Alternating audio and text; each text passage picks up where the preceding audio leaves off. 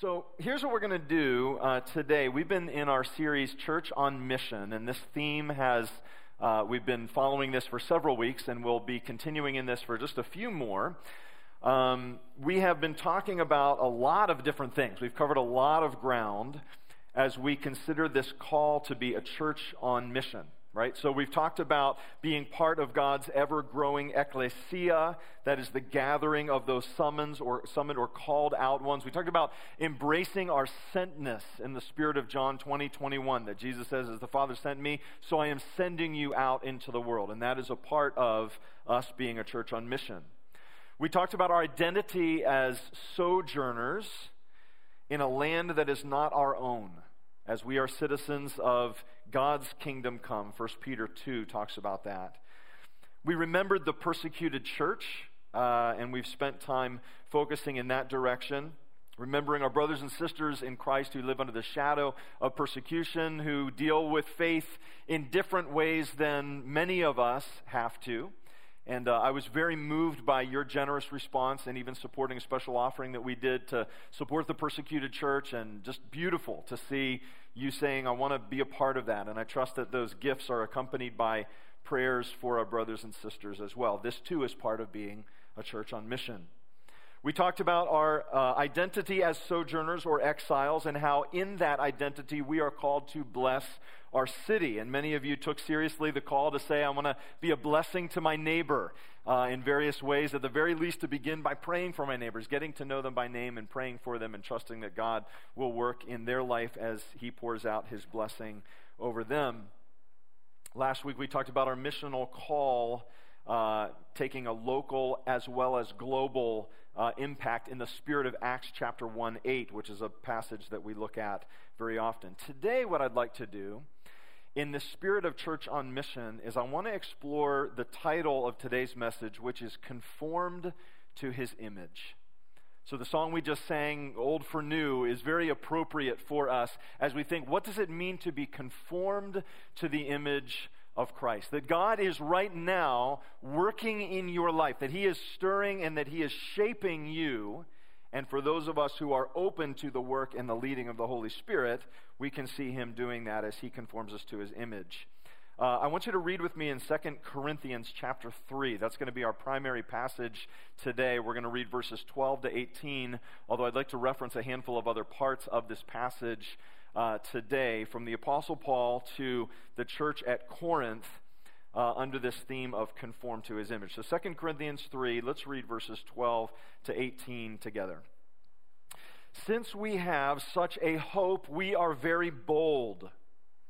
Not like Moses, who would put a veil over his face so that the Israelites might not gaze at the outcome of what was being brought to an end but their minds were hardened. For to this day, when they read the Old Covenant, that same veil remains unlifted, because only through Christ is it taken away. Yes, to this day, whenever Moses is read, a veil lies over their hearts. But when one turns to the Lord, the veil is removed. Now, the Lord is the Spirit, and where the Spirit of the Lord is, there is freedom. And we all, with unveiled face, beholding the glory of the Lord, are being transformed into the same image from one degree of glory to another.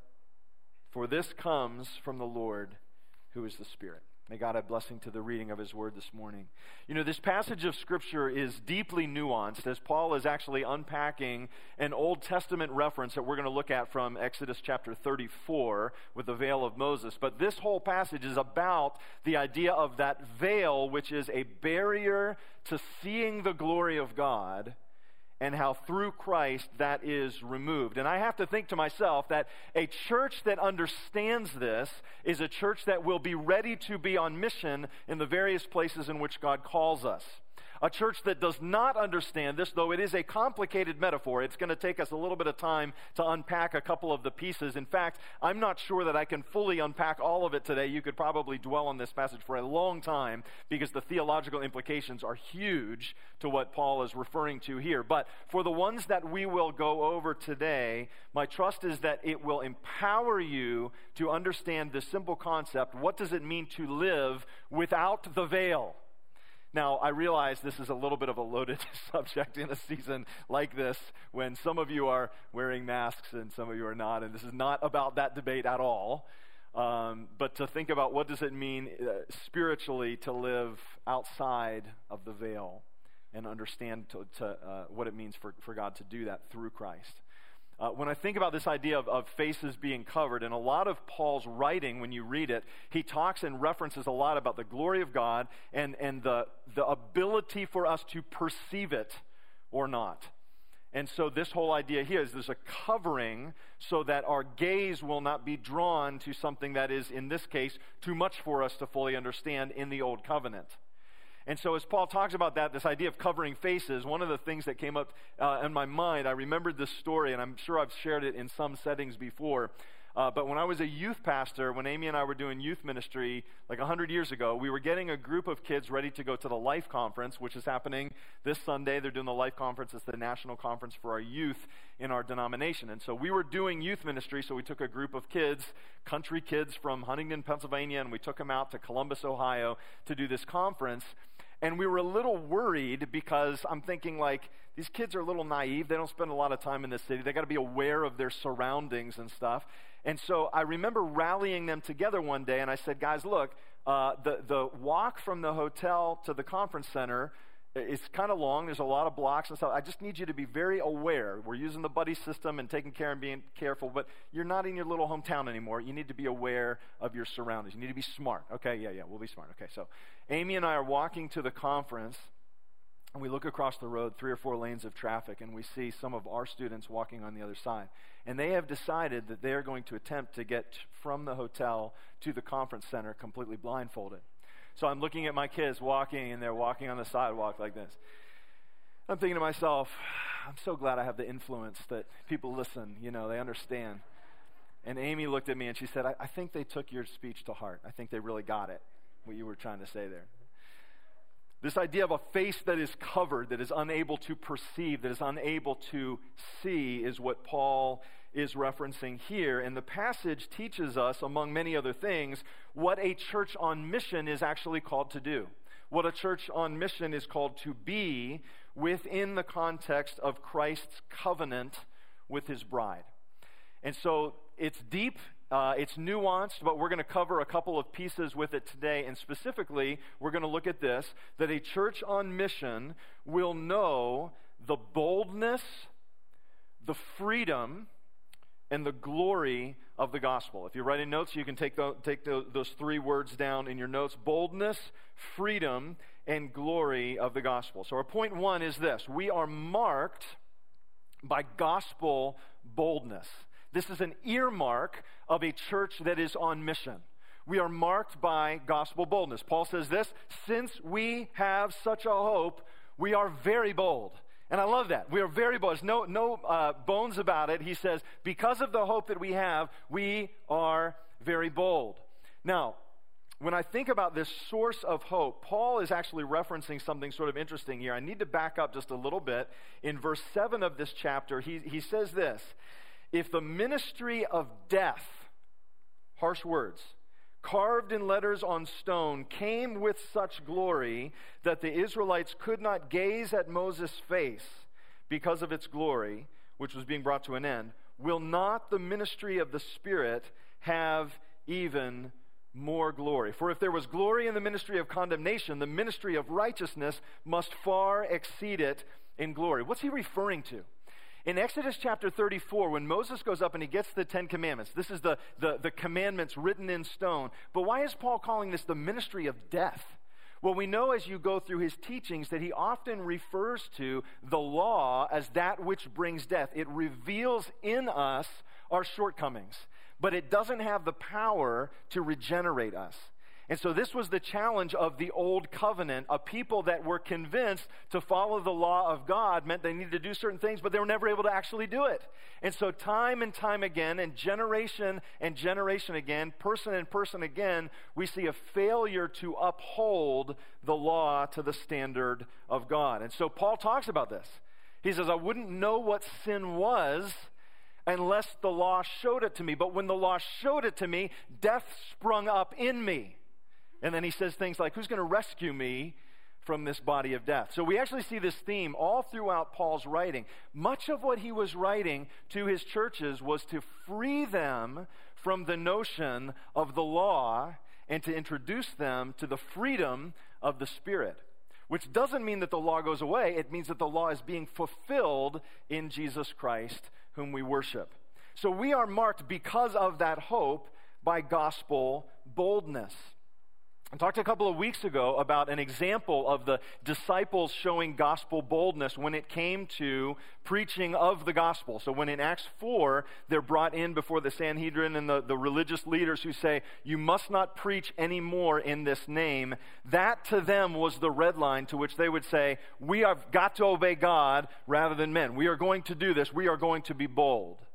Now, I think in our day and age today, we're bold kind of all over the place, but don't necessarily know how to direct it productively. That's why everybody's angry and fighting with each other over what I would call much less than gospel relevant issues.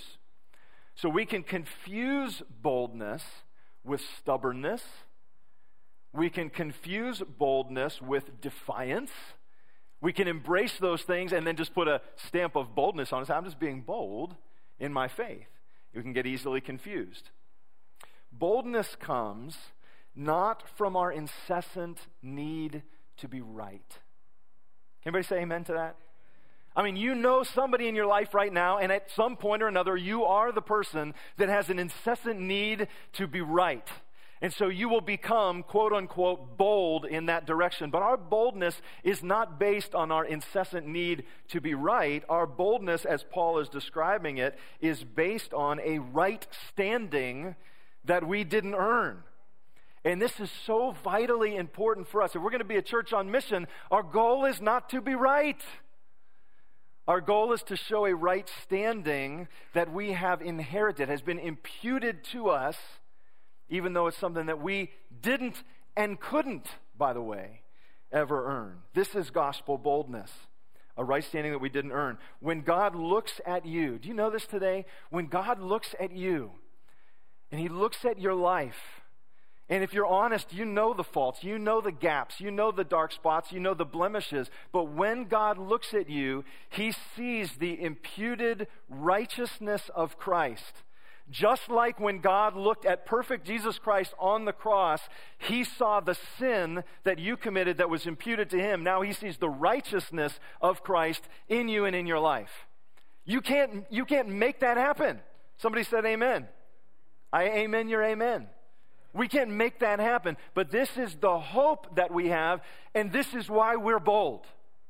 You know, if our boldness is a result of our desire to be right, we will find ourselves becoming hard and unmoldable. We'll actually never become the church that God wants us to be, church on mission, when we're hard and unmoldable, focused on ourselves and our own achievements, but rather when we find our boldness in Him for all the reasons I've just said, it forces us to stay humble.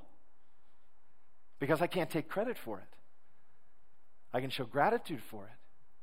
I can proclaim the greatness of our God. I can speak on mission. I can live out that mission. I just can't take credit for it. So it keeps me humble. So Paul says, since we have this kind of hope, since you've got this kind of hope, you can be bold. And that's exactly what we are. He says, not like Moses who wore the veil. And now he begins to introduce this metaphor that kind of carries throughout the time. And it is an interesting and nuanced metaphor, right? Because Moses in, in Exodus 34, he goes up and he spends time in the presence of the Lord and he gets the law. And this is what it actually says in verse 34 and 35. Whenever Moses went in before the Lord to speak with him, he would remove the veil until he came out.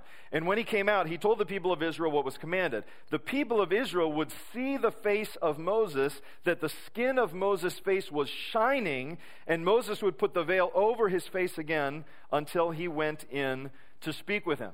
So, I mean, Moses in the presence of God, literally coming out like radioactive. So the people are like, we don't really know what to do with you. And so the veil was there to actually mute the presence of God's glory for old covenant people who weren't ready for it. Okay? Now, Paul bringing this back up is saying the problem is that we're moving into the new covenant and people are still stuck in the old. They have a veil over their hearts so that they can't see that Jesus Christ was actually the fulfillment that the old covenant was going to point to. So we're marked by gospel boldness. Point two that we're going to look at here today is we're infused with gospel freedom. Verse 16 of the passage we're looking at, when one turns to the Lord, the veil is removed. Somebody say amen to that, right? The veil actually gets removed. This is actually the spiritual awakening that many of you have had. You know, when, when God shows you something, and you eh, tell me if this has happened to you, you get to the place that you say, How did I not know this before? How many of you have experienced that in your walk with Jesus, right? You go, How didn't I see this? How didn't I see this before? I read this passage 50 times. And I never saw what it was actually saying to me. And then all of a sudden, the Holy Spirit gets your attention and God removes something. This is actually part of the joy of following Christ is that you're never too old for the freedom of the veil being removed from your life. And then verse 17, now when the Lord now the Lord is spirit and where the spirit of the Lord is, there is freedom. So this is our second point. We are infused with gospel freedom. Now, here's where I find it to, to get kind of interesting. The veil that we're referring to creates an inability to see or encounter the presence of God.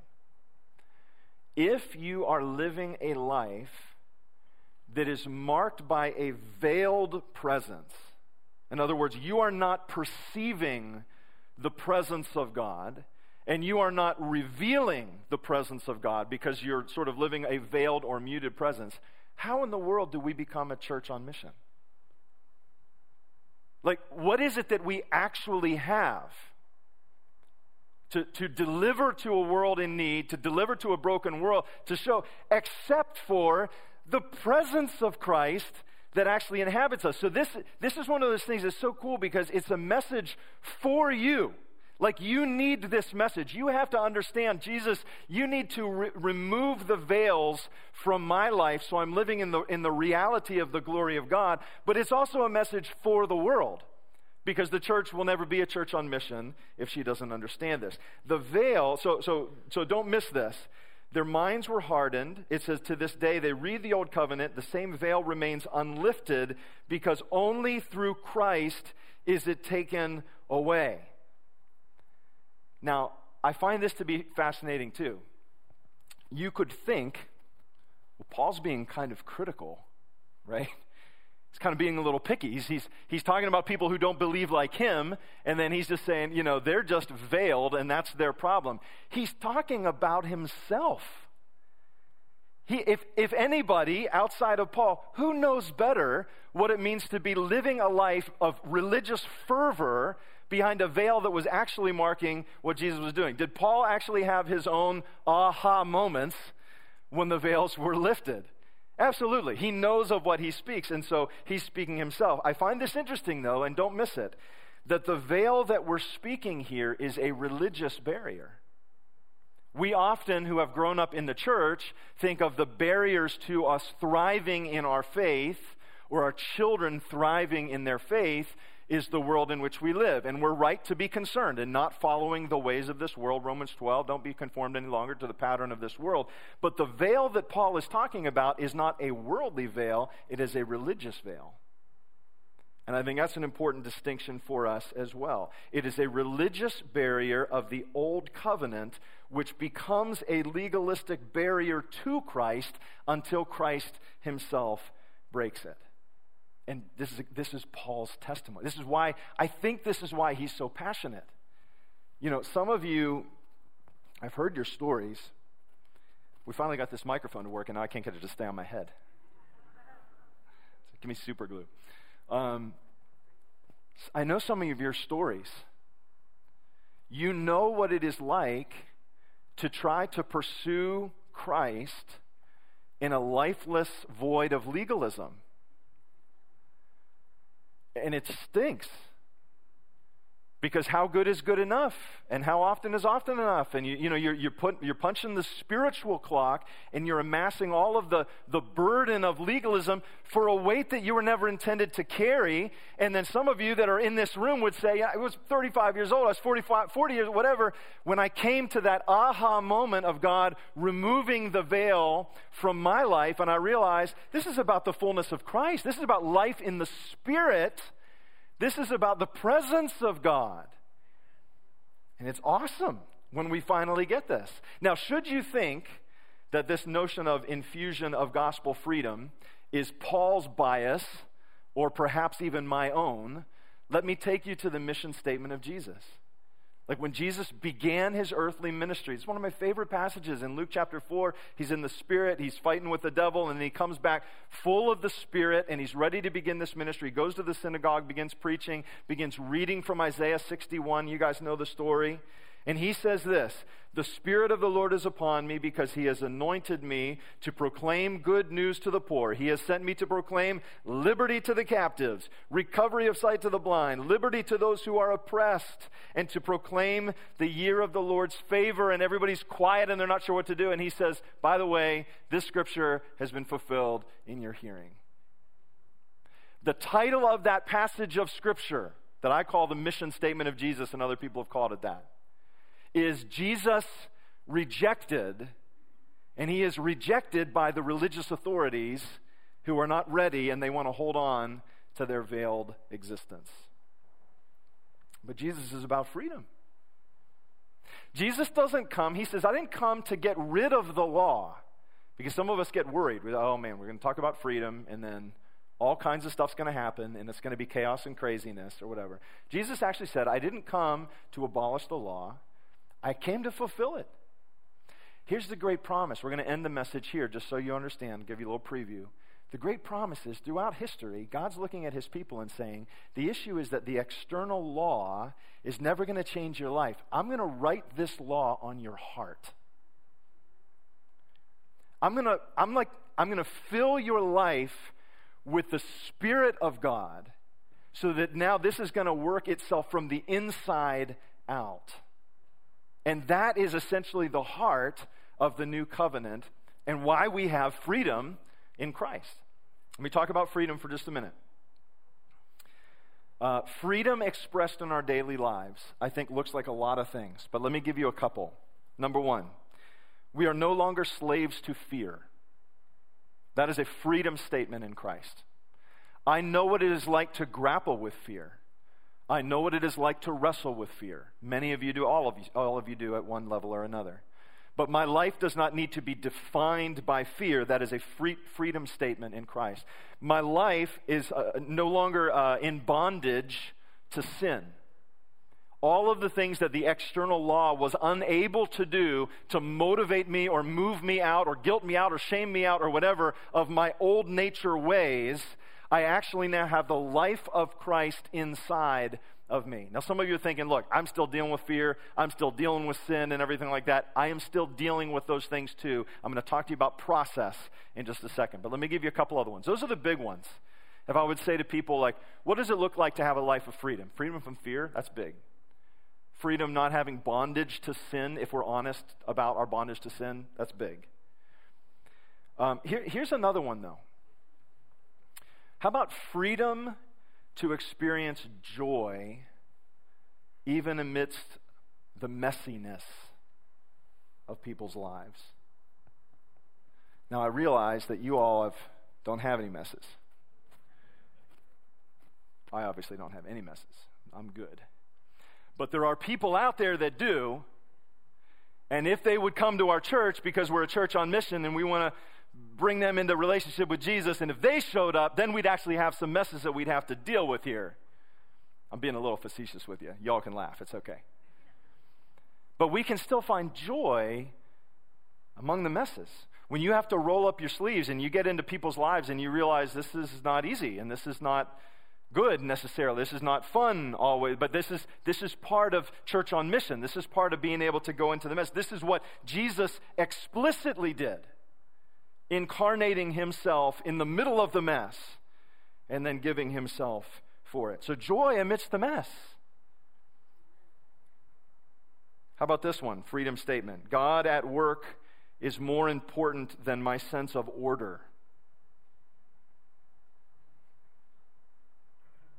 You know, messes are disorderly by nature.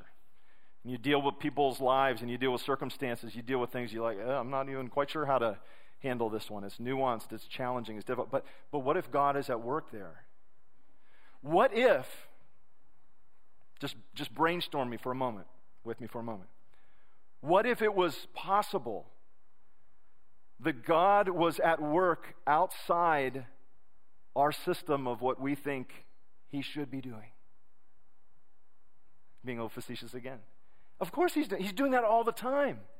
And so part of the freedom in Christ is that we can actually go after that and say, it seems like God is, is doing something here, and I don't have to fight it or squelch it or run from it. That is very much a veiled response because it messes with our sense of control. And how about this one? Freedom, freedom statement. Taking the things of God seriously without taking ourselves overly seriously. Do you know what I mean by that? Some of you are like, I don't know what you mean by that. Because you're taking yourself too seriously right now. Sometimes we do that. You know, like we, we want to take the things of God seriously. Religious people want to take the thing of God serious, the things of God seriously. Veiled hearted people want to take the things of God seriously. It actually makes them feel very much in control when they feel like they're taking the things of God seriously. But the joy of following Christ is we actually get to not overburden ourselves with a sense of over self importance. Some of the people that I admire most, and you probably do too, some of the people that I admire most are older than me, and yet as they're going in their life, and they take God very seriously, and they go after God passionately and everything, but it seems like they're becoming more childlike, not childish, but more childlike as they get older. I think that's actually a mark of maturity because we're experiencing the freedom of Christ. The freedom to be set free from expectation and several other things. So, taking the things of God seriously without taking ourselves too seriously. These are freedom statements. Now, don't be discouraged if you're still in process. Some of you are saying, yeah, I still got a little fear. Or, I'm still dealing with sin issues. I'm still with, like, we're all dealing with that, right? You are in process. That's it. Oswald Chambers calls this the bent of regeneration. And he makes this statement that I find very interesting. He says referencing Galatians 2:20, when Paul says the life which I now live in the flesh, and Paul wrote for, uh, 2 Corinthians as well, so same guy. When Paul says the life which I now live in the flesh, he is not talking about the life that Paul is going to live when he gets to heaven, but the life he now lives in the flesh. I live by faith in the Son of God who loved me and gave himself for me. That's like a right now thing. That's why when we talk about kingdom come, when Jesus said, Repent for the kingdom of God is near, the resurrection of Christ was the introduction of the kingdom of God now. And so we start growing into the freedom in Christ that we have even now. So, number two, we're, we're infused with gospel freedom. Let's just do the last one. We are transformed by God's glory. The veil comes off. Verse 18 says, And we all, with unveiled face, beholding the glory of the Lord, are being transformed into the same image from one degree of glory to another. Now, I don't know about you, but, but, in many ways, this is a bit of a like, wow, like this is a, a moment because when we really think about the, the implications of this, it means that the process of God's grace in your life it means that you are not the same person today as you were two years ago. And you're not the same person as you will be six months from now. Why? Because you are being transformed. The, the, the crazy thing about this is most of us don't like change to one degree or another. Some people actively resist any kind of change in their life. The problem with that mindset is it is not the way that God has designed us. He, has, he is in the process of transforming us, which is by definition change. And I'm thankful for it. Frankly, you probably are too. It's just not easy. You are being transformed. Some of you played with, raise your hand if you played with Transformers when you were growing up. Transformers, the best, the best toy on TV, not the most practical toy to play with. You like, you know, they change from cars to robots to whatever, planes and stuff like that. But when you play with them, it's like on TV they change like really fast. And when you play with them in real life, it's like I'm a robot and I'm going to become a car. Like t- t- t- four minutes later, you're like the wheels. I can't. You know what I mean? Not practical. Not as fun to play with as to watch, perhaps. You are in the process of being transformed. If you are in Christ, you are in the process of being transformed. That's the deal. That's the joy. The veil comes off, and we begin to move from one glory to another glory. We're, we're actually experiencing the reality of the presence of God. How, how does this happen? Let me give you just a couple. I'll do it quickly.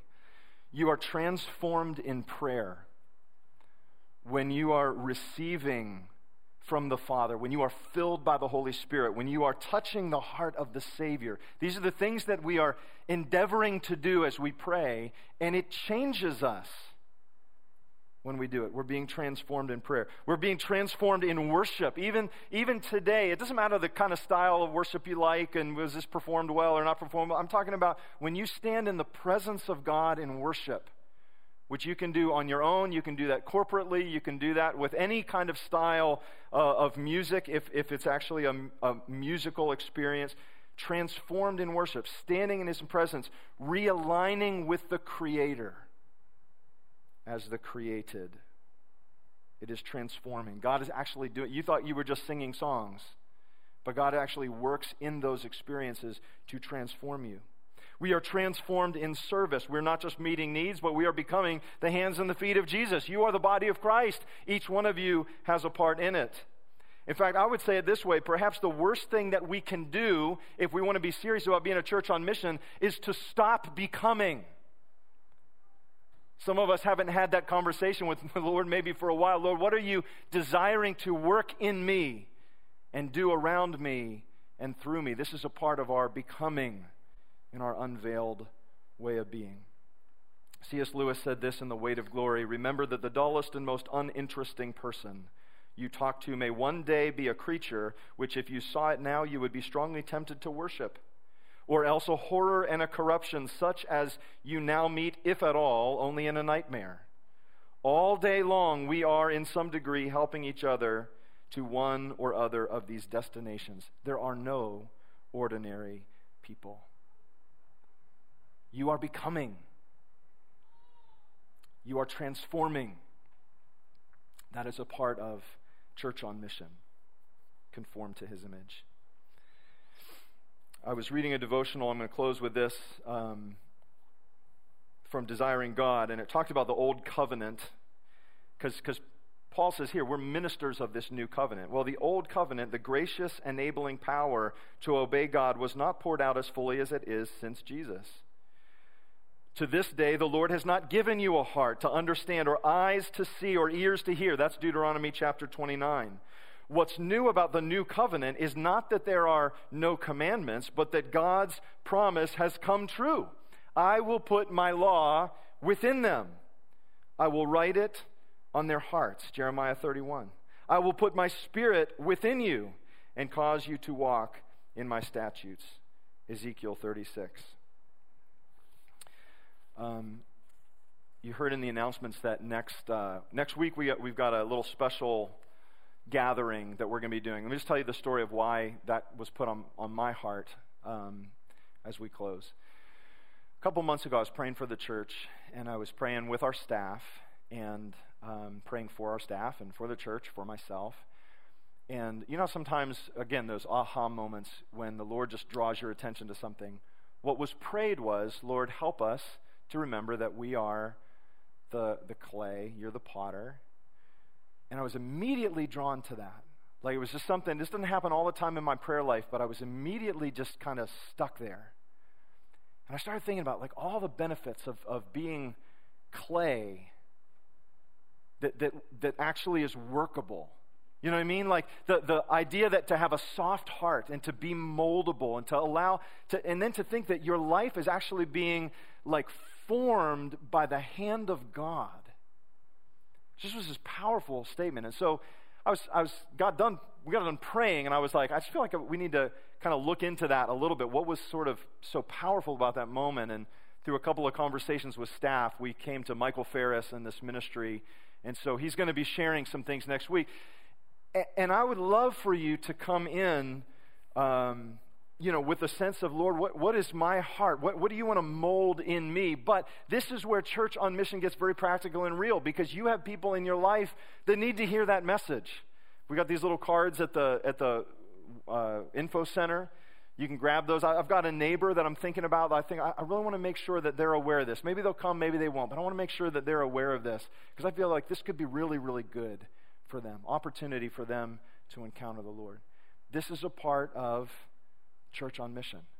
So we're going to give you an opportunity to do that. But first, we're going to go to the communion table and we're going to celebrate the new covenant in Christ.